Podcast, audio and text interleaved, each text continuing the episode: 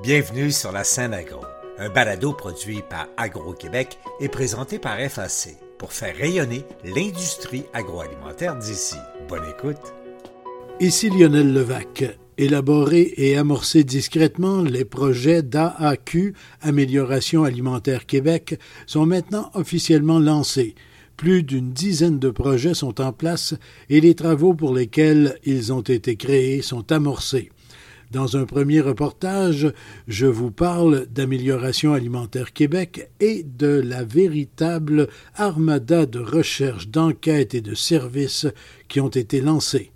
Voici mon reportage. Peut-être AAQ s'est-elle fait discrète depuis sa création, mais cela change maintenant. Marie-Noëlle Cano, responsable de l'initiative Amélioration alimentaire Québec pour le CETAC.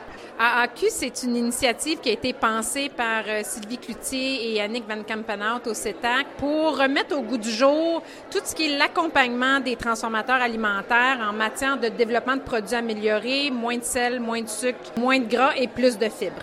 Justement accompagner les transformateurs parce que il y a d'une part la politique bioalimentaire du Québec, il y a d'autre part des réglementations comme celle du fédéral sur l'emballage et tout ça. Donc, il faut qu'il y ait des changements et de toute façon, pour la santé générale des consommateurs, il faut qu'il y ait des changements. Oui, on aime bien dire qu'on veut être ensemble pour piloter l'offre alimentaire d'aujourd'hui et de demain pour le Québec. Et à la lumière des constats qu'on a fait euh, à travers des conversations avec les transformateurs, à travers des sondages, on voulait vraiment venir répondre à ces enjeux-là ou ces besoins-là qui nous ont exprimés, de les accompagner avec euh, que ce soit des solutions financières, des éléments facilitateurs pour la réglementation, la compréhension de la réglementation, mais aussi au niveau technique, au niveau euh, comment on fait pour entreprendre une démarche d'amélioration? C'est quoi les étapes? C'est quoi les ressources et les solutions qui existent déjà?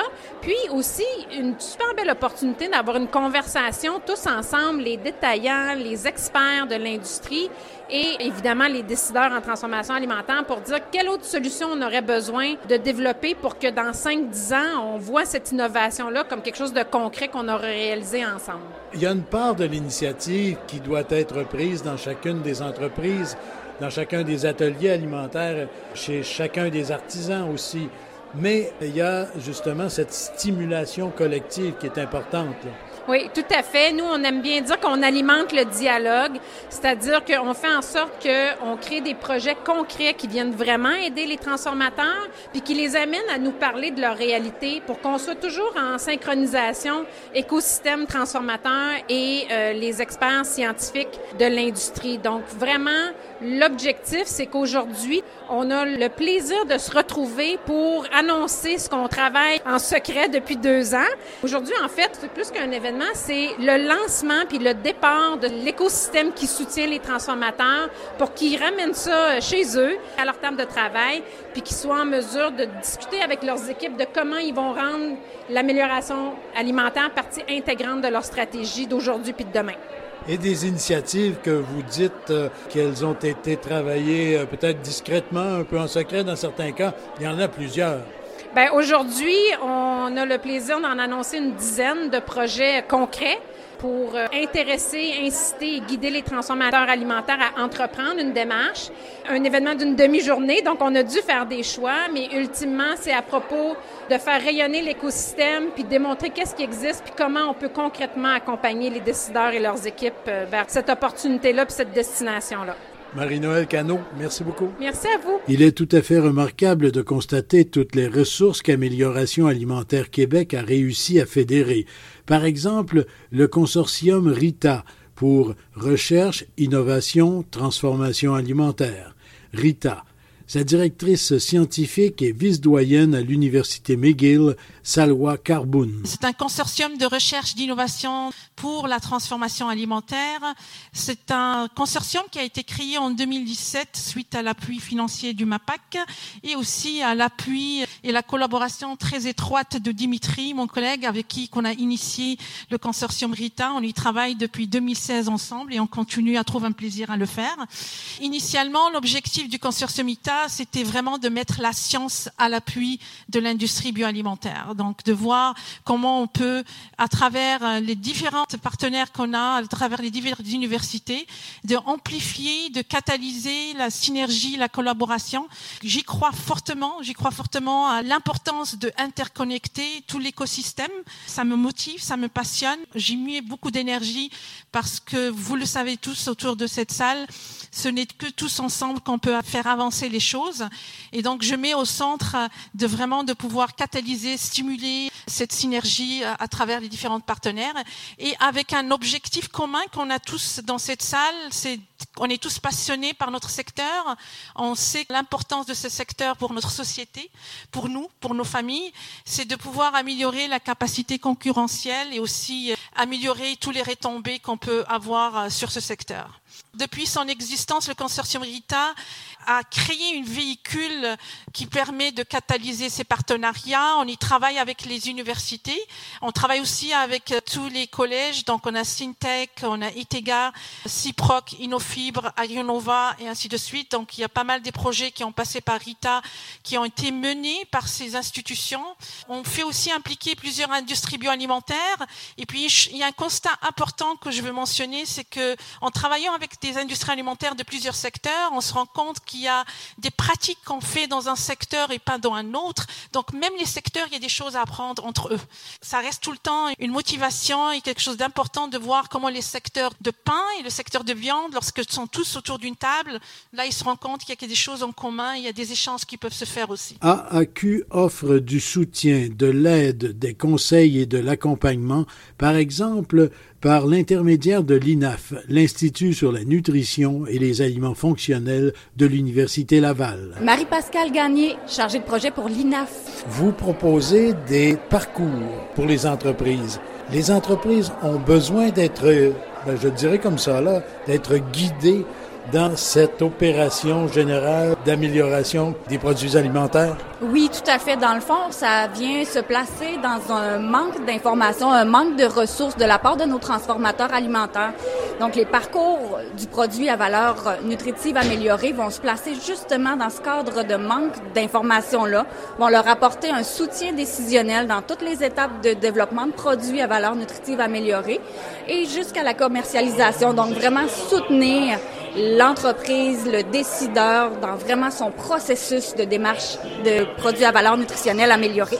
Si on suit un parcours, si on suit justement certaines orientations ou certains soutiens, on a de meilleures chances de succès. Oui, tout à fait. Quand on s'appuie sur des expertises comme celle avec laquelle j'ai pu contribuer là, dans nos parcours là, de l'Université McGill, de nous à l'INAF et puis de Syntec Agroalimentaire, donc de se baser sur de l'expertise de gens qui ont déjà établi des travaux collaboratifs avec l'industrie, ça vient vraiment aider les transformateurs alimentaires à mieux cerner toutes les limites puis les avantages de l'amélioration nutritionnelle. Bien sûr, dans l'industrie, il y a une préoccupation générale pour l'amélioration des aliments le Québec s'est fixé des cibles dans sa politique bioalimentaire et il y a Santé Canada qui a élaboré une réglementation obligeant d'afficher des avertissements sur le devant des emballages lorsque des aliments représentent certains risques pour la santé. Isabelle Marquis, nutritionniste et spécialiste du marketing alimentaire. La date du 1er janvier 2026 est la date butoir à laquelle tout produit qui ne remplit pas les critères du programme devra afficher en façade d'emballage un avertissement. Mais la réglementation est déjà en vigueur. En fait, elle est entrée officiellement en vigueur il y a presque un an maintenant, en juillet 2022. Donc, techniquement, tout nouveau produit lancé sur le marché dès maintenant et qui ne se conforme pas aux limites imposées par Santé Canada du fameux 15 de la valeur quotidienne en gras saturé en sucre ou en sel devrait déjà afficher sur la façade de son emballage la fameuse look. C'est juste que ce n'est pas une obligation absolue d'ici au 1er janvier 2026, mais on devrait déjà le voir apparaître progressivement. On a ciblé trois nutriments parce que ce sont les plus dangereux.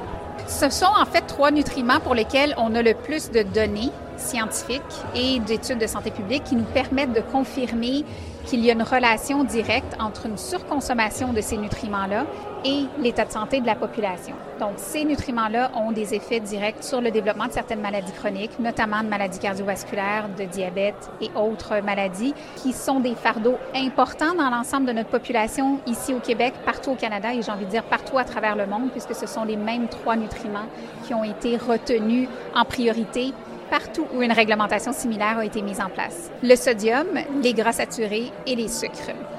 Et il faut faire attention, vous l'avez dit, il y a une mise en garde à faire. Il faut y aller vraiment produit par produit. On ne peut pas, dans une gamme de produits d'une entreprise, appliquer des mesures d'amélioration globale, générale. Il faut y aller vraiment produit par produit. Pour la plupart des produits et des marques, ce sera absolument nécessaire parce que chaque produit est unique. La chimie de chaque aliment est unique aussi. Et on le voit bien au travers d'une même gamme. Certains des produits d'une gamme n'auront pas besoin de mettre l'affichage en façade d'emballage qu'ils respectent déjà les règles. D'autres, oui. Et le travail de reformulation à faire sur chacun des produits va aussi être différent puisque les taux de dépassement sont aussi uniques. Donc, on sort beaucoup de moyennes et de chiffres généraux. C'est bien pour se guider ou se donner des repères, mais ultimement, quand on tombe vraiment en travail de reformulation, il faut regarder les produits individuellement. En terminant, on dit beaucoup qu'il faut de l'innovation dans le monde alimentaire. Cette réglementation-là va stimuler, inciter à certaines innovations et il le faut. Absolument. En fait, c'est clair que l'arrivée d'une loi et d'une réglementation comme ça force l'industrie d'abord à prendre conscience, est-ce que ça me concerne ou pas? Est-ce que ça concerne mes produits, en fait, ou pas? Mais ensuite, de bouger et de passer à l'action parce que personne n'a envie d'avoir un nouvel item qui s'affiche sur le devant de son emballage. Pas qui est pas joli, mais on s'entend qu'on a d'autres choses de plus intéressantes qu'on souhaiterait dire sur nos produits que d'avertir les consommateurs qu'il y a un problème, entre guillemets, avec notre produit.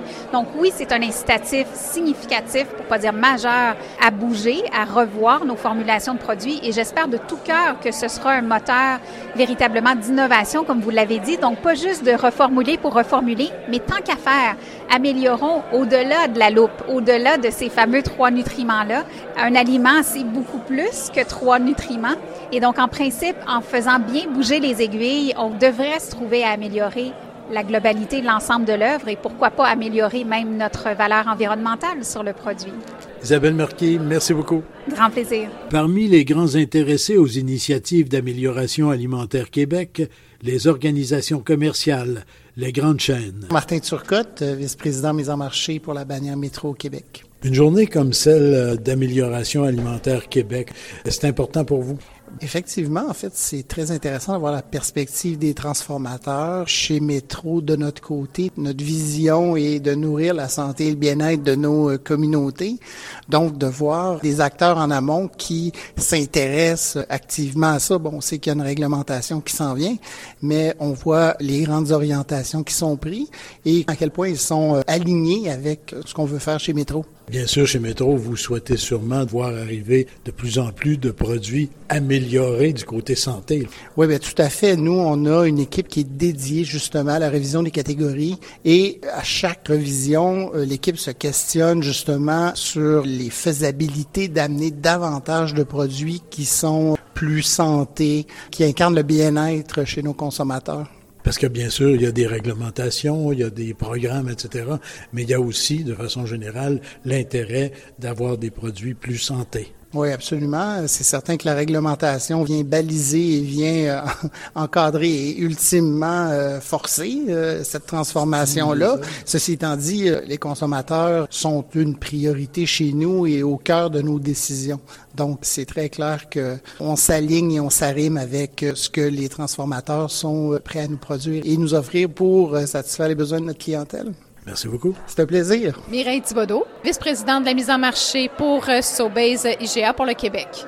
C'est très utile. En fait, ça a été une journée vraiment très enrichissante. Je fais partie du euh, comité d'experts euh, qui travaille avec euh, l'AAQ et malgré tout, j'ai appris plein de choses aujourd'hui à l'intérieur de cette journée. Donc, de très belles opportunités pour les détaillants, mais aussi évidemment pour les transformateurs alimentaires. C'est tout un processus, mais je pense que la finalité est là. Puis aujourd'hui, on a vu que c'est possible d'y arriver, qu'il y a des solutions à envisager pour les producteurs alimentaires, pour les transformateurs, pour atteindre les cibles On passe à une vitesse plus accélérée là, pour ce qui est de l'objectif santé en alimentation. Il y a longtemps qu'on parle d'améliorer les aliments, mais là, vraiment, on met des outils en place. On met des outils en place, euh, on devient avec une journée comme aujourd'hui dans le concret, avec des solutions, en fait une tonne de solutions, je crois, qui sont adaptées à toutes les entreprises, peu importe le type de défi ou le type de projet qu'ils veulent mettre en place. Fait que ça, je crois que ça a été super enrichissant. Et puis, évidemment, euh, en représentant Sobase IGA aujourd'hui, bien, euh, nous, on est très fiers de supporter l'initiative, mais aussi les transformateurs alimentaires qui vont se présenter à nous avec des produits améliorés. Et justement, vous souhaitez qu'il y en ait de plus en plus de ces produits améliorés. Oui, avec la nouvelle réglementation là, sur le devant euh, des packaging, euh, désolé l'anglicisme, ça va être intéressant pour le consommateur de rechercher ces produits santé-là puis de faire des bons choix. Donc, on va vouloir le guider à l'intérieur des choix qu'on va retrouver dans les épiceries pour faire les choix les plus santé possibles. Madame Thibodeau, merci beaucoup. Merci. Et il y a ceux dont le travail est déjà de promouvoir la consommation de bons aliments. Mario Lalancette, nutritionniste pour l'Association québécoise de la distribution des fruits et légumes.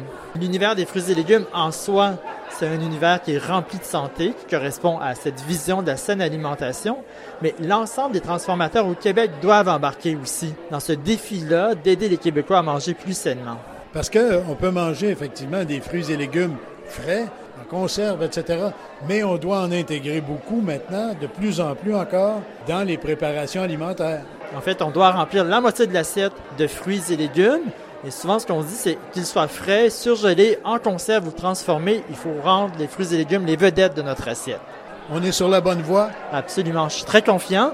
Puis je suis confiant parce qu'il y a aussi de la place avec l'industrie agroalimentaire et les nutritionnistes pour amener justement l'offre alimentaire à une meilleure qualité. Ici Lionel Levac. Je n'ai pas fini de vous parler d'AAQ, Amélioration alimentaire Québec. Dans un prochain reportage, j'aborderai d'autres initiatives visant une meilleure offre alimentaire pour les Québécois. Au revoir. Vous avez aimé ce contenu? Suivez la scène agro pour rester à l'affût de l'actualité agroalimentaire. Merci et à bientôt.